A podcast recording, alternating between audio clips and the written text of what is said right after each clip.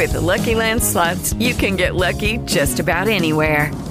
This is your captain speaking. Uh, we've got clear runway and the weather's fine, but we're just going to circle up here a while and uh, get lucky. No, no, nothing like that. It's just these cash prizes add up quick. So I suggest you sit back, keep your tray table upright, and start getting lucky. Play for free at LuckyLandSlots.com. Are you feeling lucky? No purchase necessary. Void where prohibited by law. 18 plus terms and conditions apply. See website for details. Okay, you ready, AP? Ready when you are. Let's lay this baby down. Lofty, you on the guitar, mate? You right to go? Yep, standing by.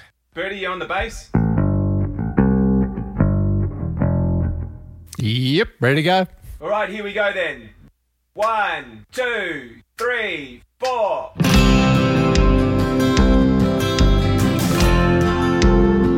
Just two good old boys. Two good old boys! Never meeting no harm. Sorry, never saw that had no hair since the day they was born. Straighten the curves, Straighten the curves! flatten the heels. The coffee might get 'em, but the Lord never will. Forecasting away,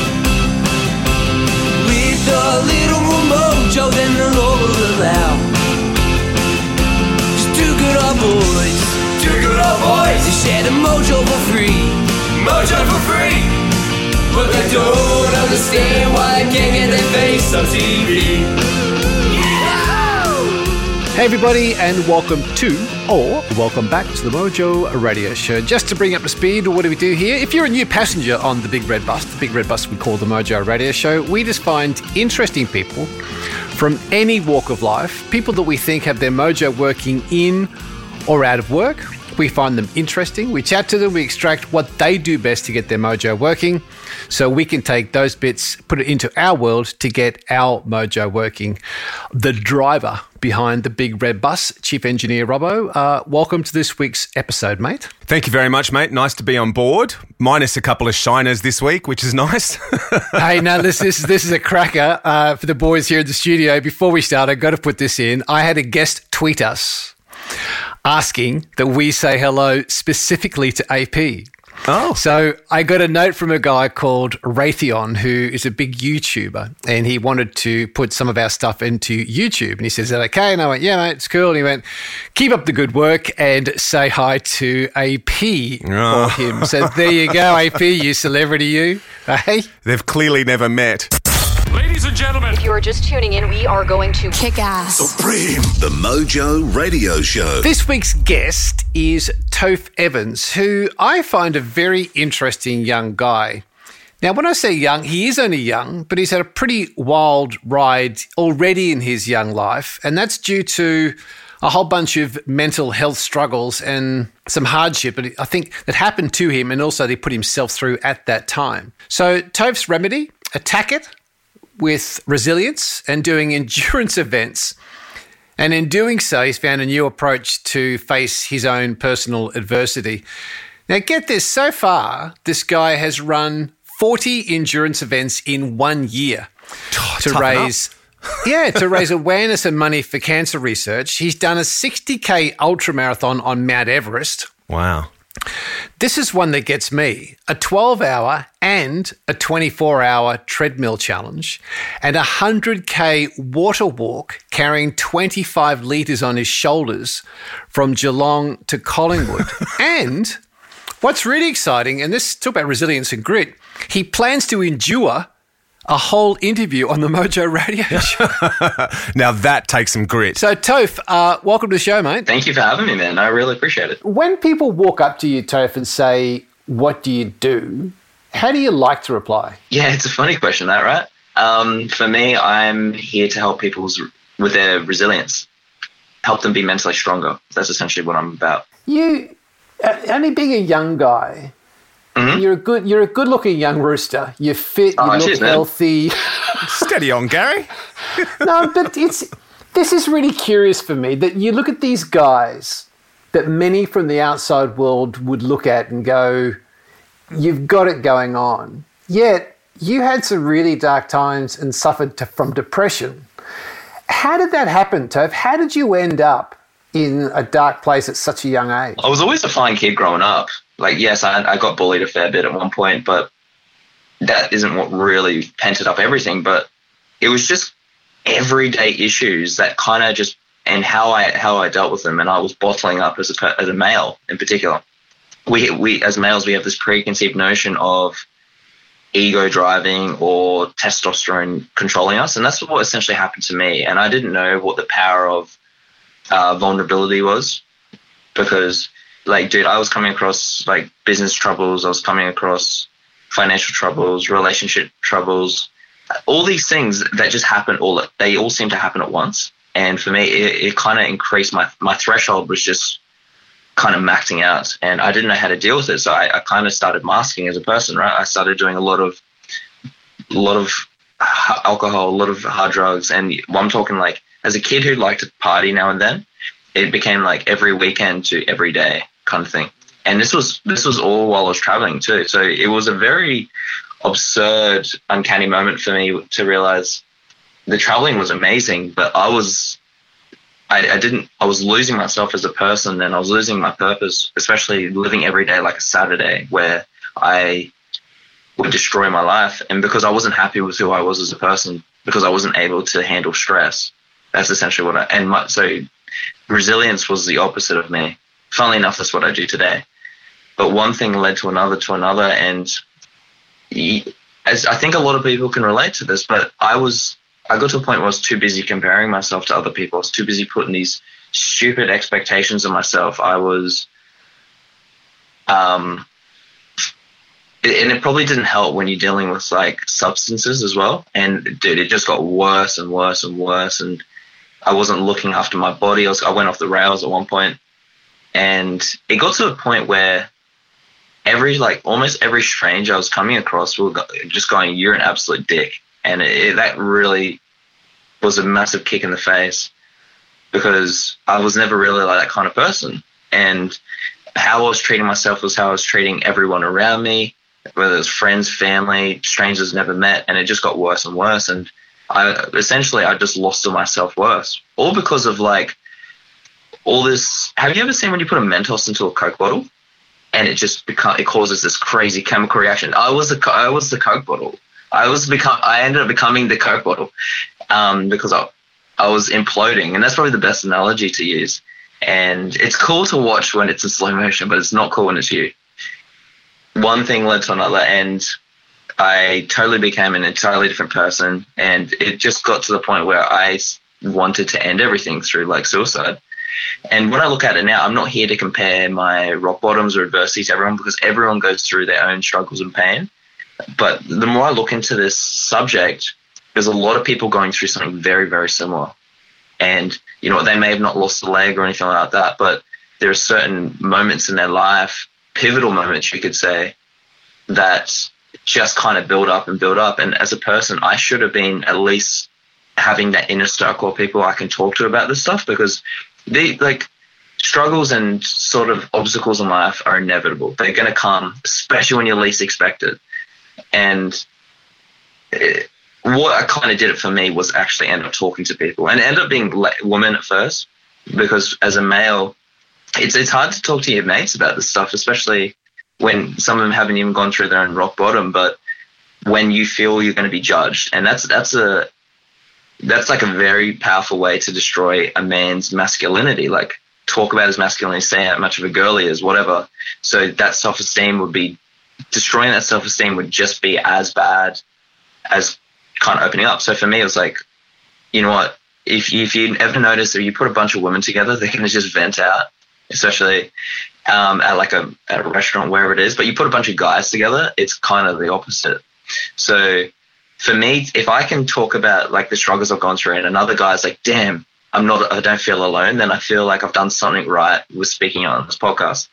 And essentially, that was the depression I was going through, and it was it wasn't just depression; it was depression and anxiety. Depression's when you're living when you don't care about anything, and anxiety is when you care about everything. So when you have, um, I, I like to say like this mental tug of war, where if you think of when you're at school camp or you're at um, or at sports day, whatever it was back at school, and you you imagine playing tug of war and you're holding into the middle, and you got two really strong dudes. Like just picture like two Samoan dudes on one each side, and they're just they're just again they're just added against each other, and you're in the middle holding on for dear life. Um, that's what it felt like, and it feels like the world's caving in on you, but essentially it's really not. But I was I came to conclusion that I was going through an egocentric paradigm at the same time, right? I'm thinking I have it worse than everyone else, but you guys go through stress and everyone I've ever encountered goes through stress. It's not just me. So it was a very powerful life lesson to figure that one out. But I'm glad I kind of went through all those struggles. You mentioned the word vulnerability. How did Yeah. how did vulnerability help you cope? Um, I'll tell you why. if you look at the mind like an attic, right? Like, no, I think that's the best way to approach it because the attic is at the top of the house and the mind is where the head's at. And essentially, my attic was full. I couldn't put anything else in there. And now it's time to declutter it, like time to get rid of some things. And the things that are in there were causing termites. And it was a matter of removing those things to get rid of those mental termites. Um, I was holding on to su- like such a burden that it kind of magnified into so much more. So the best, the best um, way to explain this is if you think of, I don't know if you guys maybe have got like a bottle of water in front of you, but like if you were, it may weigh like maybe three, four hundred grams, right? If it's, it, it doesn't weigh that much, but holding your arm out and holding that bottle of water for 24 hours would feel like after 24 hours holding it straight would feel like 400 kilograms. And profoundly enough, it's still only 400 grams. Now, the, I've, I've learned that the, the, the chatter that goes in your mind that we all go through, whether it's yelling or whispering, it's the same volume. And it's as if when you keep bottling onto things, it's as if the whispers turn into yells. And essentially, it, it ends up feeling like a 400 kilogram weight. It feels like that weight. And the more you hold onto it, it gets heavier and heavier to the point where you feel so lethargic, even though you didn't do anything all day. But those mental worried thoughts feel so tangible that it's just a matter of just kind of letting them go and letting them out. So that that's where I see vulnerability being a powerful tool. But however, there seems to be like this negative connotation attached to vulnerability because there seems to be a bit of a stigma behind it. So I think a very powerful way to flip the paradigm is instead of using the word vulnerability, you just use the word sharing. I just want to share what's on my mind when you're talking to someone, whatever it is Yep, that's gold. vulnerability kind of means letting your guard down. And when you guard down, people can just right, people can just stab at me. Or it, when humans thrive off security, we really do because it's it's just a fear based thing that goes with a very clever ancestral brain that just goes back from ten thousand years ago that's trying to survive us. It's not as smart as it used. to, Like it's not that helpful in today's life because everything's fear based. It was okay when we we're against a lion or tiger back in the day, but what I've realized is if you use the word sharing, sharing kind of flips the switch because sharing means to give. And sharing also means like it's it's it's just one of those words in the human vernacular that means that kind of means like a positive it's always going to mean something positive. So I feel if you share what's on your mind as opposed to being vulnerable, I don't mind being using the word vulnerable because I, I know the good it does. But for people out there that are just trying to get things off their chest, if they talk about like I just want to share what's on my mind, I think that's going to be it's going to feel a little bit more acceptable at first. You know, it's funny, Tofe, hearing you speak, looking at your website, looking at your stories. There would be people right now who would look look at you, hear your stories, read your stuff, look at what you've achieved on Everest or marathons, ultras, swims, and they'd be comparing themselves to you. And they'd be going, Yeah, it's okay for you, mate. Yet, in your mind, comparison is a resilience killer, isn't it? Oh, dude, it's a cancer. Straight up, it's a cancer. Like, what happens is, um, now, like, I think social media is a double edged sword, right? I think it's the greatest gift in the world because it's connected me with you guys, for example, right? We Yeah, connected yeah, through yeah. social media. But if you're using it to see where people, where they're at their lives, where they're at, or if you're using it for the wrong things, like just looking at things that are going to just use all your energy, um, you know, I've been stuck down the YouTube rabbit hole many times and I try and steer clear of it now. and however, sometimes we look at people like um, maybe people's Instagrams and we go, damn it, look at where they're at. The thing is, they're running a completely different race to you. If you realize that if anyone tries to compare themselves even with me, and it's like, my God, dude, I haven't even, I don't even think I've made it. Like, I, I'm still a very long way away from where I want to be. We have, we'll, uh, so if anyone's listening, we're born in different eras. We were born in, we have different parents. We, we look completely different, my God. We probably think completely different. So therefore, the entire trajectory is going to be different. Even like, you know even identical twins are a little bit different. So you can't even compare. I think comparing is going to do more harm than good. I think if you just focus on being yourself. Okay, round two. Name something that's not boring. Laundry? Ooh, a book club. Computer solitaire, huh? Ah, sorry, we were looking for Chumba Casino. That's right. ChumbaCasino.com has over 100 casino style games. Join today and play for free for your chance to redeem some serious prizes. ChumbaCasino.com. No purchase necessary. Void where prohibited by law. 18 plus terms and conditions apply. See website for details. With the Lucky Land slots, you can get lucky just about anywhere. This is your captain speaking. Uh, we've got clear runway and the weather's fine, but we're just going to circle up here a while and uh, get lucky. No, no, nothing like that. It's just these cash prizes add up quick. So I suggest you sit back, keep your tray table upright, and start getting lucky. Play for free at LuckyLandSlots.com. Are you feeling lucky? No purchase necessary. Void where prohibited by law. 18 plus terms and conditions apply. See website for details. at the end of the day. You know, what you can learn from others and what they call standing on the shoulders of giants. So learning what learning from the greatest and kind of piggybacking on top of that with your own flair, that's totally fine. But if you want to be, for example, I love LeBron James. I, I would never ever be like him. Or I can't compare myself to any other runner, writer, to any other speaker because they're on a completely different journey and their journeys are going to be completely different. I think if we just focus on ourselves being the best versions of ourselves and instead of competing um, with each other, more of collaborating that kind of mentality and and helping as well. I think that that's when you can help someone, that gives you that not only will that give you a bit of purpose, but that's also doing it for a cause greater than yourself to the point where you don't know what day it is. I think that gets rid of that that notion of thank God it's Friday, where you're like I'm actually living every day like it should be. I'm going to ask you an interesting question now, Tofe, Yeah. about the last couple of years. You and I won't rattle off the whole the, the list of things you've done, but you've done 24 hour runs. You've done an ultra marathon on Mount Everest. You have done 12 hour swims, 80k stand up paddle boards, and there's loads of them over the last number of years. If we are to share and you are to be vulnerable right here now, when you take on a challenge like this, how physically prepared are you for it? How much is in, I've done the work, I am physically prepared, I've trained my ring off, and I'm ready to go? How much of it is that? Or how much is it you train a bit, but you put yourself into the hole and rely completely on your resilience and grit? What's the balance between those things for you on a typical event? I love this question because I haven't been asked this one before, like in the way that you said it. Funnily enough, she'll be right has got me pretty far. to be honest. It sounds like our show, mate. I think thing is, man, you can only plan so much, right? Um, with like with a marathon, whatever. If you're doing it first time, like highly recommend doing it like a training plan or at least having a coach, whatever it is.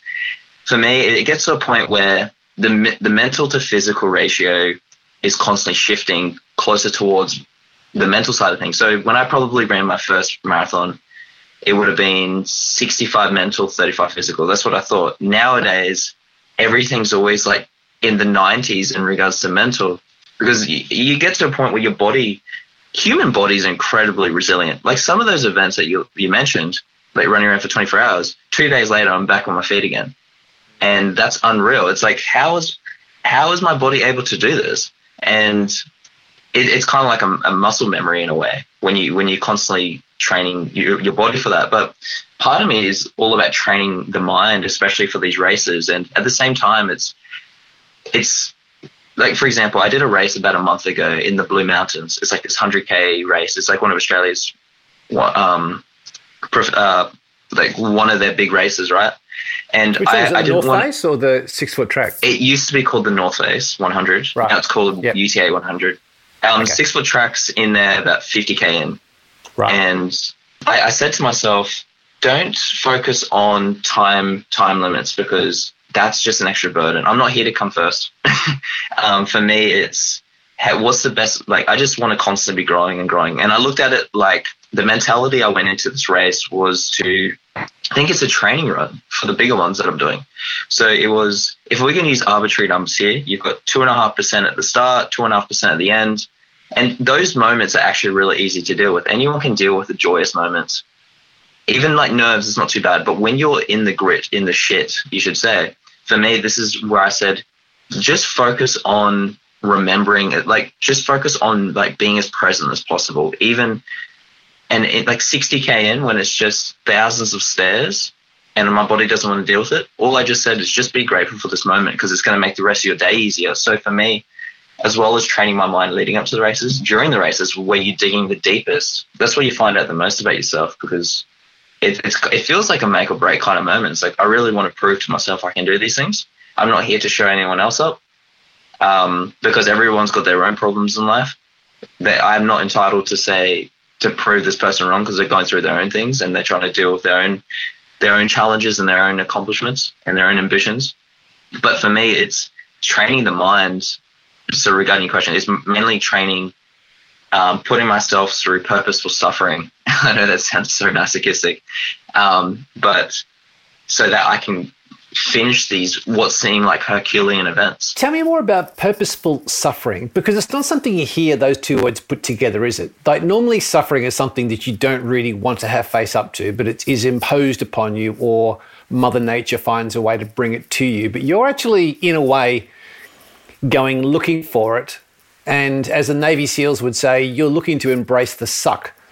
Is that something you've put into your mind artillery now? Is that something that you have as a conscious thing that you are looking to challenge yourself with? Yeah, every day, dude. Literally every day. Um, so purposeful suffering or um, simulated adversity. That's another one.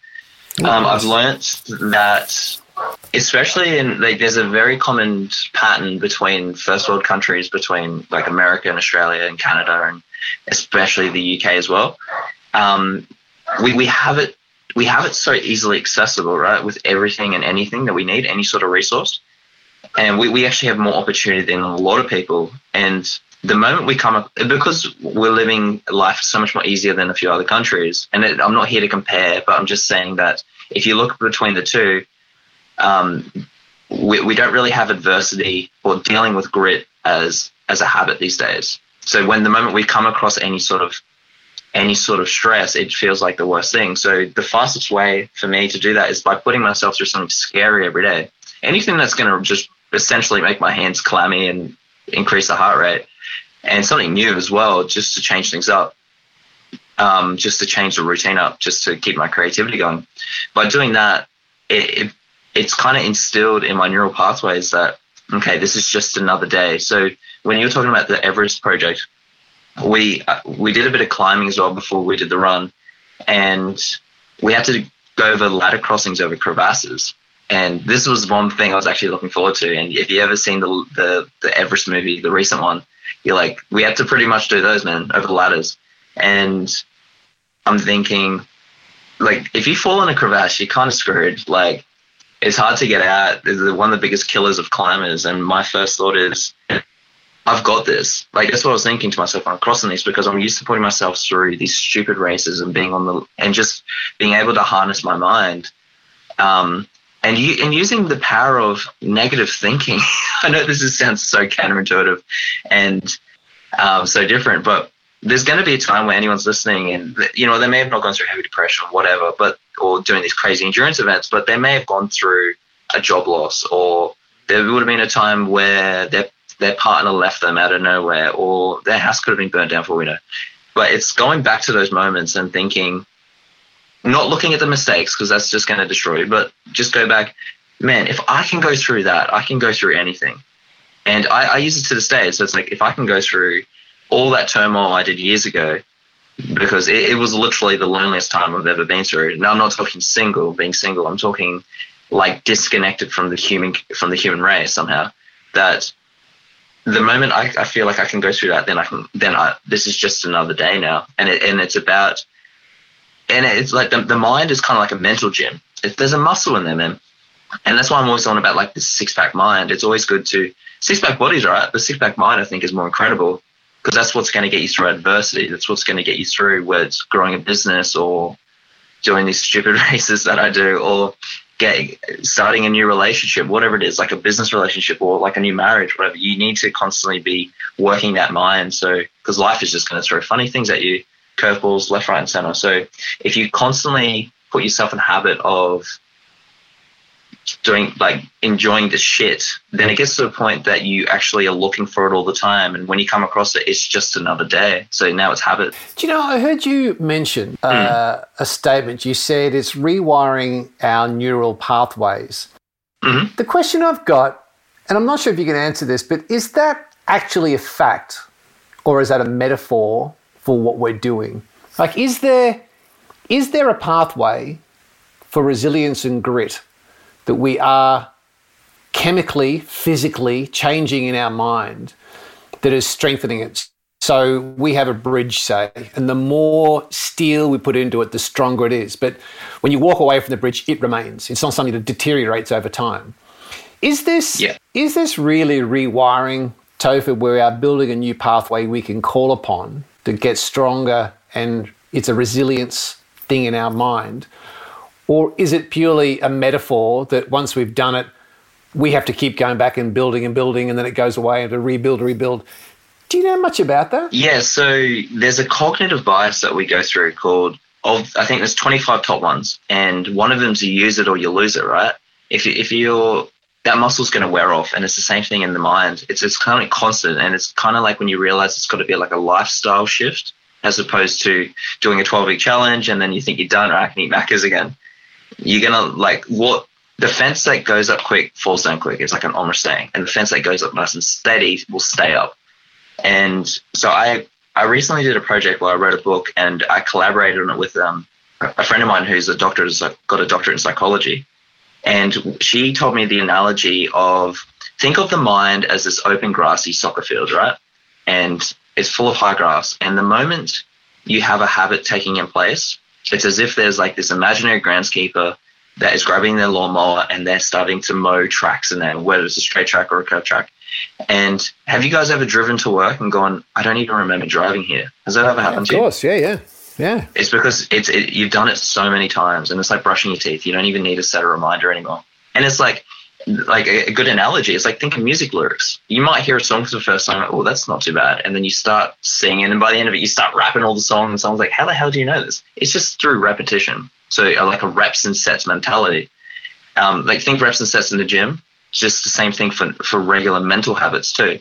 So over time, you keep trying. The first time you're going to do something, you're going to suck 100. percent It's you're just going to be rusty, and then before you know it, it's like that groundskeeper has just done it to the point where they're mowing the grass so you can see the track clearly. And it, now it's become a daily habit. And it's usually 66 days of daily habit to start to rewind neural pathways. It used to be 21, but that myth got debunked by the University College London in 09.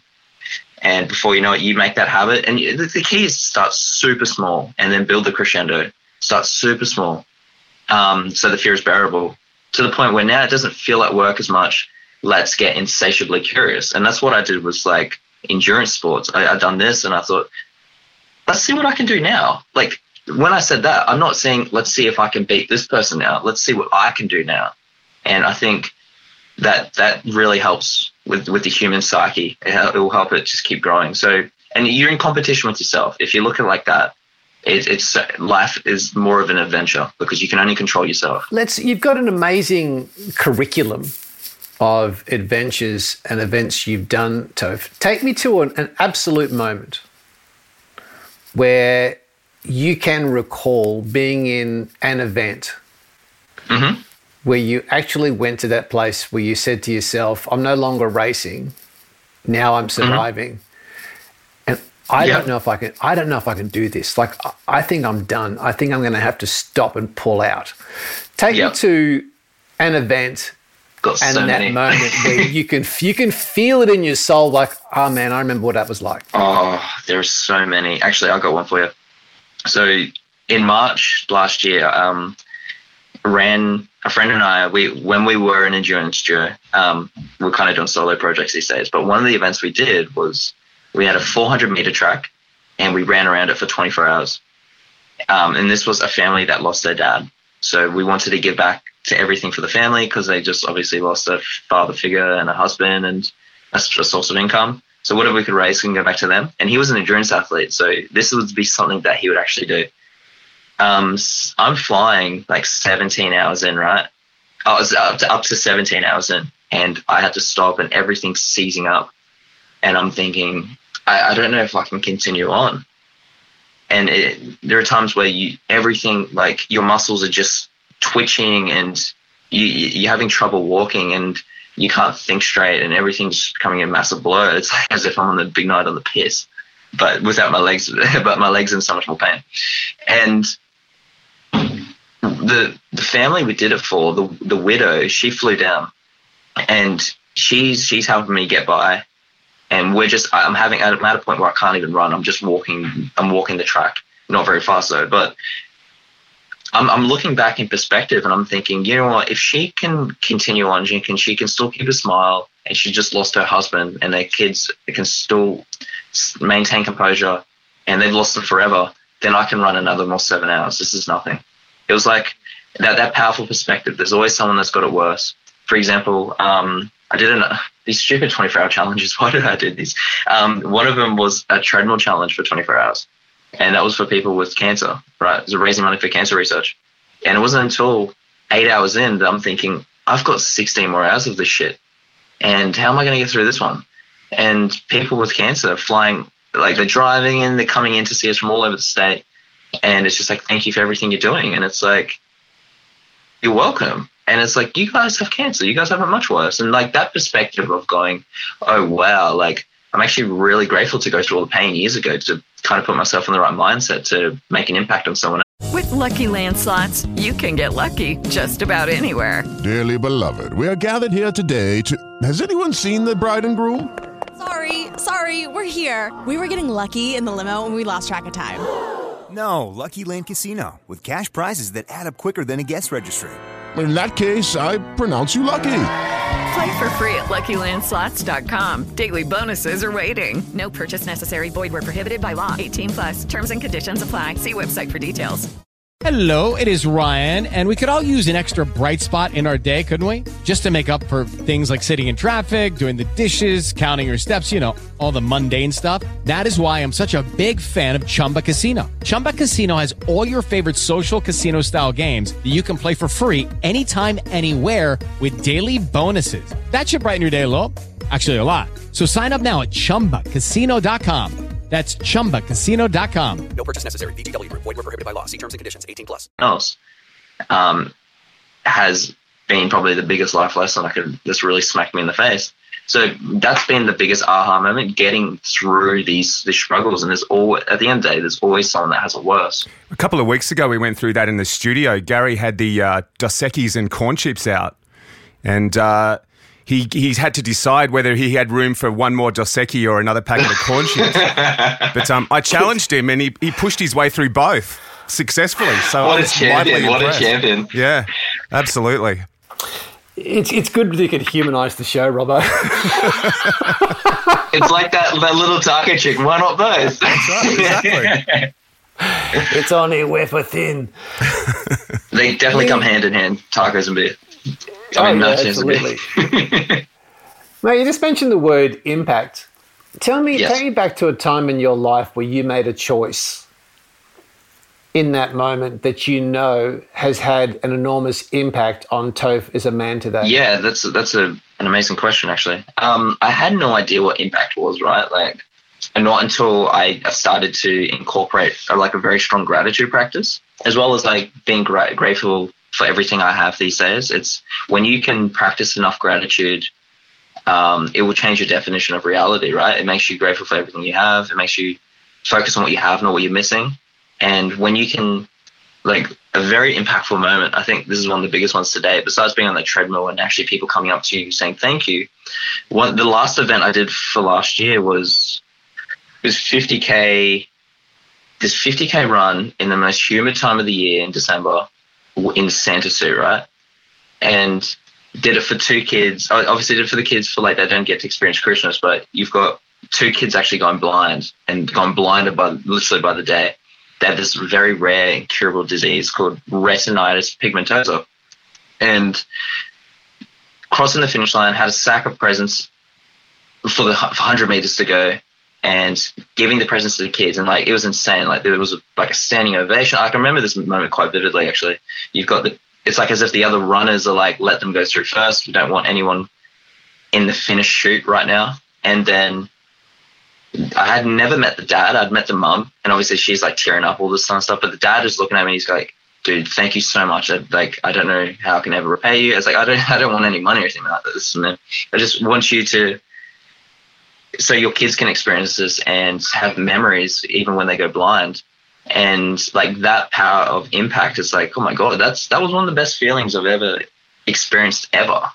And like that for me that's like impact doesn't have to be through raising funds like raising awareness or a powerful message or um, something that people can relate to. Um, i've noticed is just as powerful.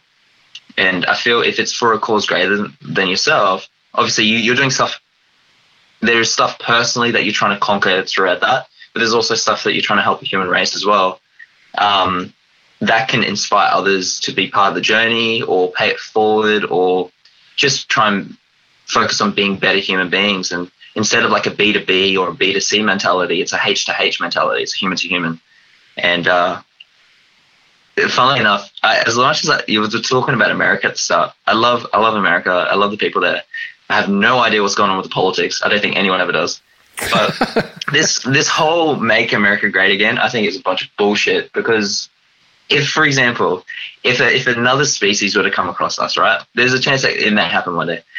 It's like, all right, this is what we have, this is what we have to offer, but you can't connect with America because they're just focusing on themselves, right? And it's and let's I think it's dividing and I think we should be focusing on the whole human race because you can grab someone from America, you can grab you guys, grab myself. We're all made up of the same elements in life carbon, oxygen, nitrogen, and water. And you can look at all of our x rays and you wouldn't really know who's who. So at the end of the day, we're all made up of the same things and we're all human beings, but we just spread it across the world.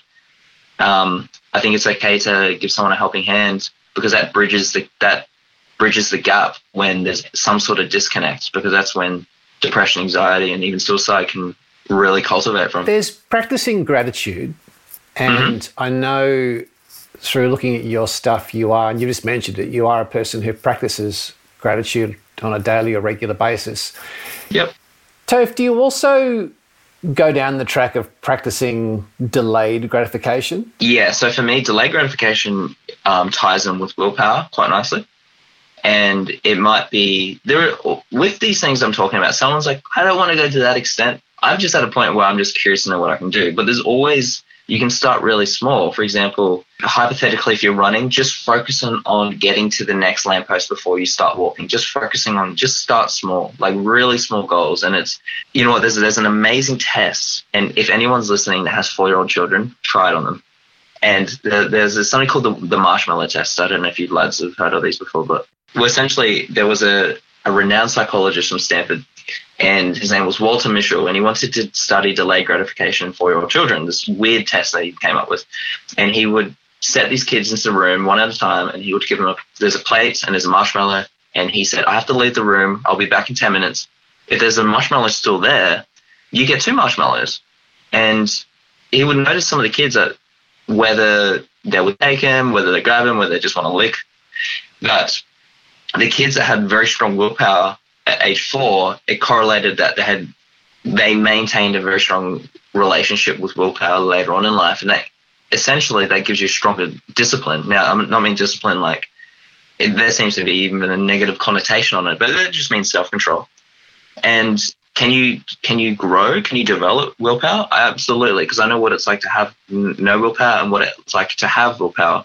And for me, it was I did it through running, and I understood that there's this little person in your head going, "Stop, dude! Why, why aren't we just in bed watching Netflix?"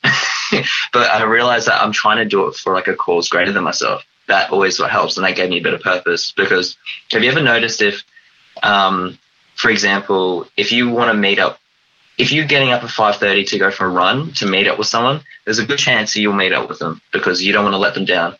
And but if you just don't just to and brace up, it's a little bit harder, and you can you can snooze because you just say, eh, it's just myself, that kind of thing. So I've learned that to increase your willpower is to have to do something for a cause greater than yourself. That always helps, whether it's a charity thing or it's you know you want to grow your business because you know it can benefit, it can literally benefit a lot of people, whatever it may be. But delayed gratification can definitely grow and focus on. I think if we keep that analogy of uh, I actually want the two marshmallows instead of the one, and that's like the two marshmallows of life, right? Like I don't want to eat that, eat the dessert because I know it's going to do terrible things to me, but there'll be a time when I can pig out, but it's going to be a time when I've earned it. Tim Tam test. The Tim Tam test, hundred percent. Like for example, when I when I do some of these big races, eighty k's in, I might down a beer, literally, because it not only does it numb everything, it feels like I've earned it at that point, as opposed to just. And I'm still in the race, like I'm still gone. Do you know? I just got an interesting um, spin on something for you, Tofe. So you have mentioned during the show discipline a couple of times or willpower. You've written blogs about it, and I totally buy into what you're saying is that we it's a great attribute to have and I, I am thinking that we it's something that we are sadly lacking as a society right now when you look at our situation with relationships and wellness and everything else however I want to flip it around because discipline is always talked about as something we can foster for the good. In your dark days, back when you were doing all the wrong things, mm-hmm. when you look back, has discipline always been a part of your world? Your ability to be disciplined and endure? Was it working against you? So, when you were depressed and suffering from anxiety and going into that dark place, did you find that your discipline and endurance was still there, but it was just being used in a negative way? Yes, 100%. I feel I was doing things in the opposite direction, and it was essentially what I was doing with my mind, like going into the spiral, and you, you literally are what you think, and you are what you consume, and it doesn't help when you're consuming the wrong the wrong things because that's just going to amplify what, what you're experiencing. So it always helped when I was hanging. You know what really did it for me too? Like being around the right people. So when I started running, like being a part of like specific groups, at the end of the day, like um, you're going to come across other people that are going through something similar and you end up becoming kindred spirits and you end up realizing that, my God, I'm not the only person going through this. And that helps with your discipline. I think it becomes a team thing. Like if you've ever, um, a lot of the most successful people, whether they're in sport, humanitarian reasons, business, whatever, when they talk about the success that they've accomplished, they always say it wasn't just me. I have a whole team behind what I do. And I think that helps with in self development too, right? You can't. I, I think you need you need people on your team to help you because sometimes it feels you feel hopeless. But by doing that, things start to the human connection starts to bridge a lot stronger between the two. So for me, I feel like the discipline was there, but I just wasn't tapping into it. Because I reckon we don't talk about that. I, I don't think we talk about discipline because there are people who would have a glass of wine every night with dinner without fail. Mm-hmm. There are those that have to have morning tea when it gets to 10, 10.30, got to have a biscuit. They go to a conference and it's 12, 12.30, got to eat. And you go through their day mm-hmm. and they are very disciplined and they are very passionate about what they want to do. They're just doing the wrong things. And we say, we don't think about that. We go, well, you need to be disciplined in order to do the good things. But I reckon if you reviewed most people's worlds, they are very disciplined. They're just doing it in the wrong thing. So it proves to them you are disciplined. Mm-hmm. You just need to move it from negative things to positive things. But I've, I've never really heard anybody talk about that. You don't want to like traumatize yourself and take on everything at once, right? It's like when you go to the gym for the first time or the first time in ever, like like in a long time, you don't want to do like see how much you can knock out in the first week because you're gonna you're not you have to build like this evolutionary stable strategy. It's like negotiating negotiating with your body and the mind, and it's it's literally a matter of starting small. And it's like, uh, what can I do today? What's the one thing I can do today to increase my increase my my willpower? Maybe some some people are completely different. I'm one of those people that just wants to if I'm all or nothing, right? So I have to do things cold turkey if I have to stop. Some people do things in moderation. Obviously, we all have different minds, and it's knowing what you're good at. Those it's it's good understanding what like that self awareness. But there's also like a self acceptance too, and it's like, all right, if I want to get better, something has to give, right? And it, it, whether you're scaling a business or even your podcast, it's the same thing with scaling up as a person. You things have to give to get to the next level. And it's like, all right, what can I do today? And then it gets to the point where, all right, I'm getting pretty good at this. Now let's focus on a different facet in life. Or maybe you can do two things at once, whatever it may be. But I think if we just focus on one thing, like you're right, some people might have, some people that you mentioned, they might have a bad like nutrition kind of discipline, but they might be really good in what they do in regards to business. Yeah. That they might be a top notch. So where they're really good at that, it's like maybe we're, we're pretty good at that. Let's maybe expend some of that energy into those things that. And I think in regards to health, I think that should always be a high priority because I think Branson said it best. Like if you don't have good health, how the hell are you going to make good decisions? Because the dude works out like first thing in the morning. He's able to manage 300 businesses, something ridiculous. And I think um, always having the health a priority on the top of your mind. Since I made that, like my overall happiness and gratitude and appreciation in life has increased, and the relationships has increased, and um, just work has like a lot of vision and, and clarity as well. And you were talking about um, suffering before with purposeful suffering. What's the, the benefit of suffering? Now, this is going to sound, oh my God, like who is this dude talking about the benefit of suffering? But it, it, it teaches you a powerful compassion. It teaches you like not only do you think empathetically of like people because you're like, oh, I don't want anyone to go through that pain, but you literally can feel other people's pains and you want to help them get out of it because you know what it's like and you don't want anyone to go through the same thing. Um, and even, I think another discipline that we should all maybe even take in is like a, like literally being kind to a lot more people.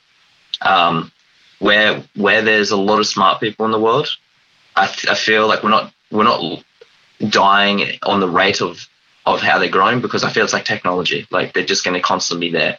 But I feel um, just having that kindness, gratitude is it helps so much, whether it's in business or just as human people, because it's going to come back tenfold when you least expect it.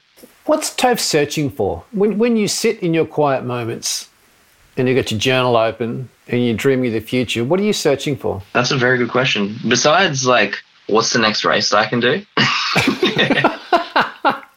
I think um, for me, it's it's really focusing on human connection and realizing that to show people that yes, you might be going through hell, but this is going to make your life.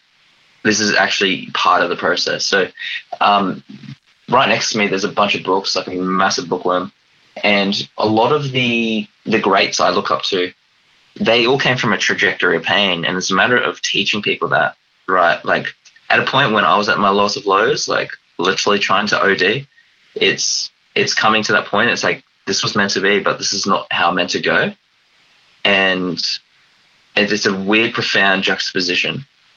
And it's a matter of teaching the people that are at the lowest of lows, or anyone that's going through a slump, and knowing that you know what, you can break your own limits. It's just obviously hanging around the right people, and there's so much more to it than that. But I think if we focus on for me, it's it's using that adversity, which as a strength, you end up focusing on being the comeback, right? So you think in sports, when a team is down 30 points, and you've got people walking out of the stadium, and then they end up coming back to win, it's like holy shit, they actually made it. They won it. And I think if we focus on ourselves being as the comeback, but you need setbacks for that to happen. I think for me, it's a matter of teaching people that and instilling it through very unconventional methods. In your book, everyone has a plan until shit hits the fan. Mhm. What are you, as the author, trying to say? The reason why I wrote the book was to give people practical resilience, right? Those two words should be pretty self explanatory. Things you can take away to make your life mentally stronger. So essentially, I wrote this book to get someone out of a slump, or, you know, even if it can prevent someone from committing suicide, absolutely. Um, I've also noticed that I'm getting messages from people going, dude, I've just signed up for a marathon, or they want to break their own limits and do something. Um, for me, it was teaching people how to adapt and bounce back. That's that's essentially what the book is about. So it comes back to evolutionary psychology, where Dr. David Buss, who is a absolute gun at this at this topic, he was saying he, I'm paraphrasing, absolutely paraphrasing what he said, but he said, you don't have to be the smartest, the strongest, the richest, the fastest person in life to succeed. They're all bonus traits. Even the valedictorian at school. What actually, uh, what actually makes it, what makes it for you if you can succeed is if you know how to adapt and bounce back. Whether it's your, your the, the, the top businesses in the world know how to obviously pivot and adapt, but it's a matter of bouncing back and having your own comeback. And you have several comebacks in life. Um, and so for me, that's what the book is essentially about: how to adapt and bounce back. I'm going to let you go because I'm, I'm conscious of the time today. How do how do mentally strong high achievers how do they quantify their own self worth, Tofe? With the stuff you've been through, and obviously being an author now, launching at uh, you know big big big events. How how how do you think people who are mentally strong, who achieve great things, how do they how do they quantify their own self worth? I think um, for me, depression. I'm speaking on behalf of myself. Depression is a mm. state of worthlessness. The moment you can get to a point where people are seeking you for advice or whatever, it starts to increase your worth. Literally, like people want to see you, and you're like, "Why do you want to see me about this?" And what happens for that is like a cool little trick. If anyone's listening, what will increase your worth? What will increase your confidence? And something I do is list your top 10 fears. Now, if you're an introvert, it could be asking a stranger out to dinner for some weird reason because you just want to see if you do it. Um, and it's, and it's, for me, it's, it's starting off with the easiest of those top 10 and then knocking off the list as we go. And that starts to show like, I'm actually am worth, I'm actually capable of doing these things because a lot of people put these weird, I used to be one of them, put these weird restricted limits on themselves. And it, it says um, like the average person will only use one twentieth of their full potential. So doing things like that, that activity I just mentioned will help you push to two twentieths, which is one over ten. Now we're we're halving it, and then to three twentieths, which is one over seven. So it by just focusing on proving to yourself that you can overcome these things. I feel I've, I've seen that with a pattern with a lot of people that are just mentally attuned with it. That they go, what is the worst that can happen? That one sentence thinks in perspective of worst case scenario of what's not going to happen to you. So, um, one, for example, when I did this paddleboard for 14 hours, it was realizing that when I got asked, when the board sponsor was like, come train with us. Yeah, sure.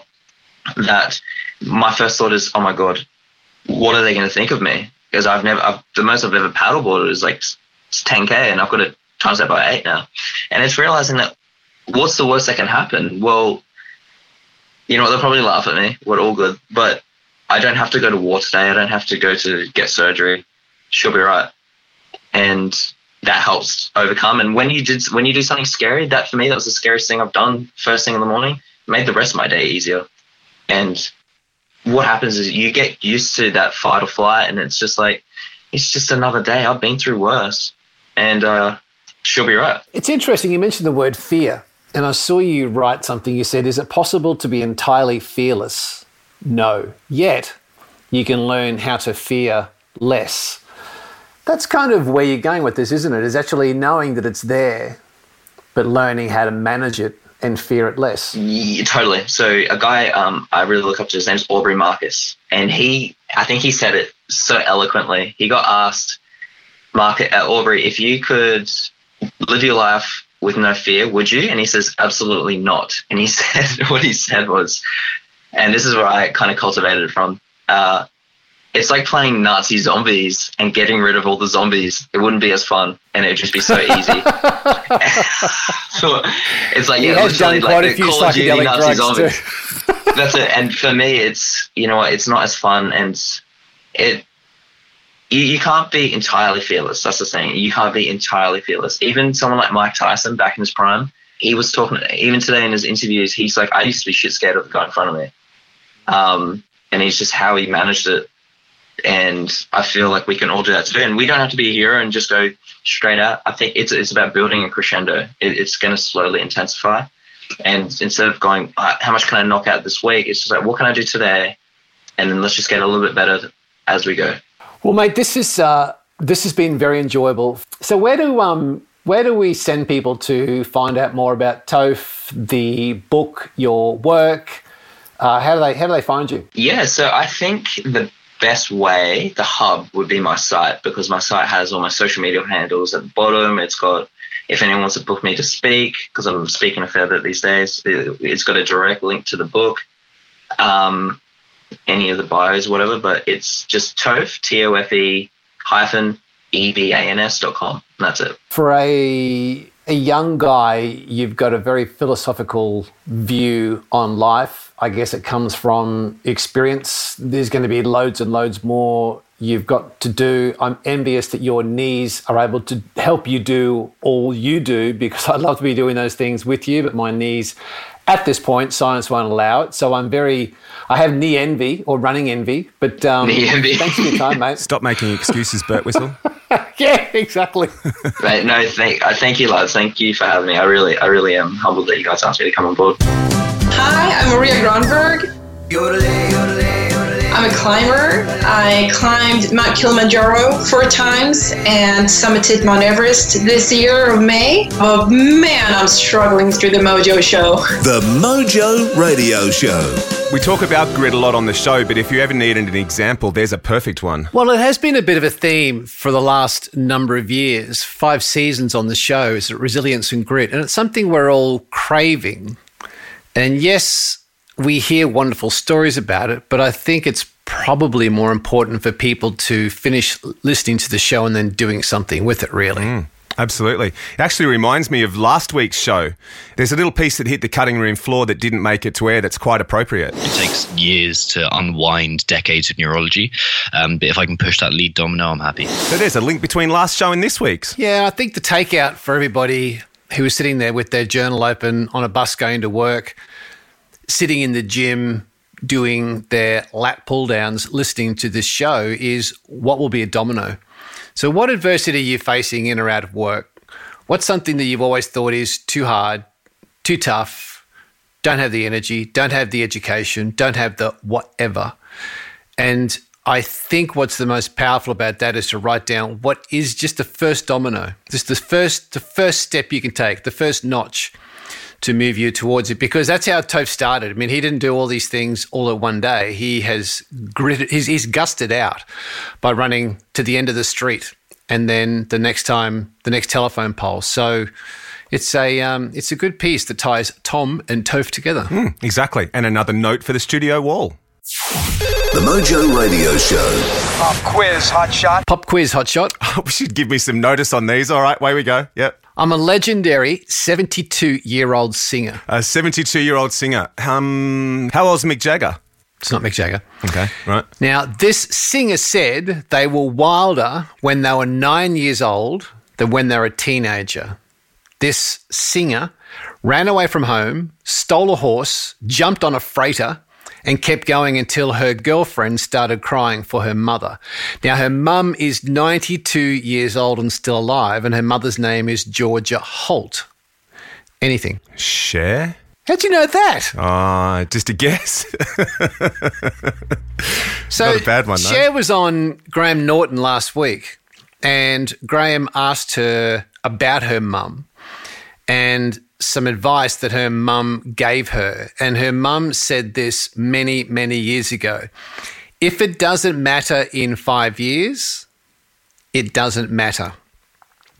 And Cher's comment was both her and her mum have lived through lots of five year periods combined.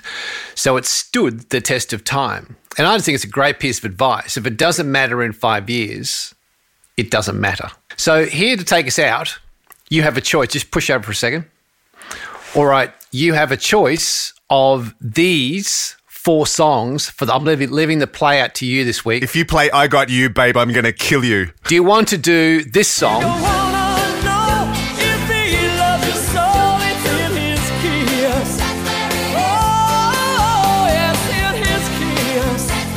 Mm, nah. All right, what about this one? Yeah,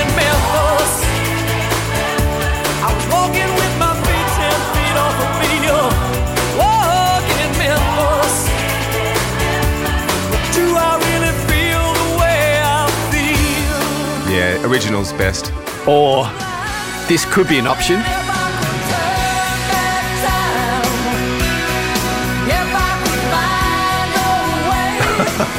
The only condition I'll play that song on is if you put that gaffer tape away now. And the other option is probably, I think, one of her biggest and most current hits, which I think probably within the last decade, which is not bad for someone who's 72. It could be this.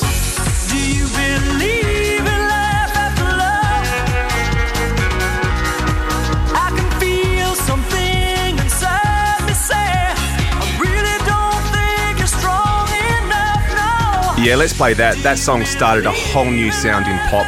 Just like we always love on this show, something new and innovative. We're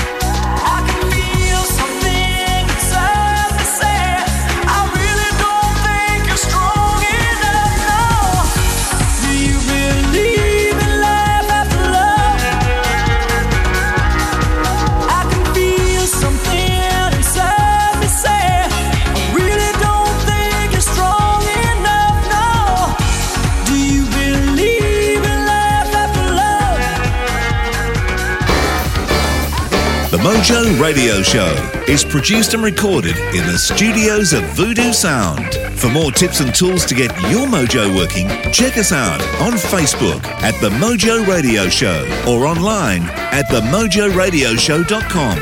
For more about Gary, see GaryBertwistle.com or to polish your next audio or video production, check out voodoosound.com.au. And for the right voice, realtimecasting.com. Andrew Peters speaking. See you next time.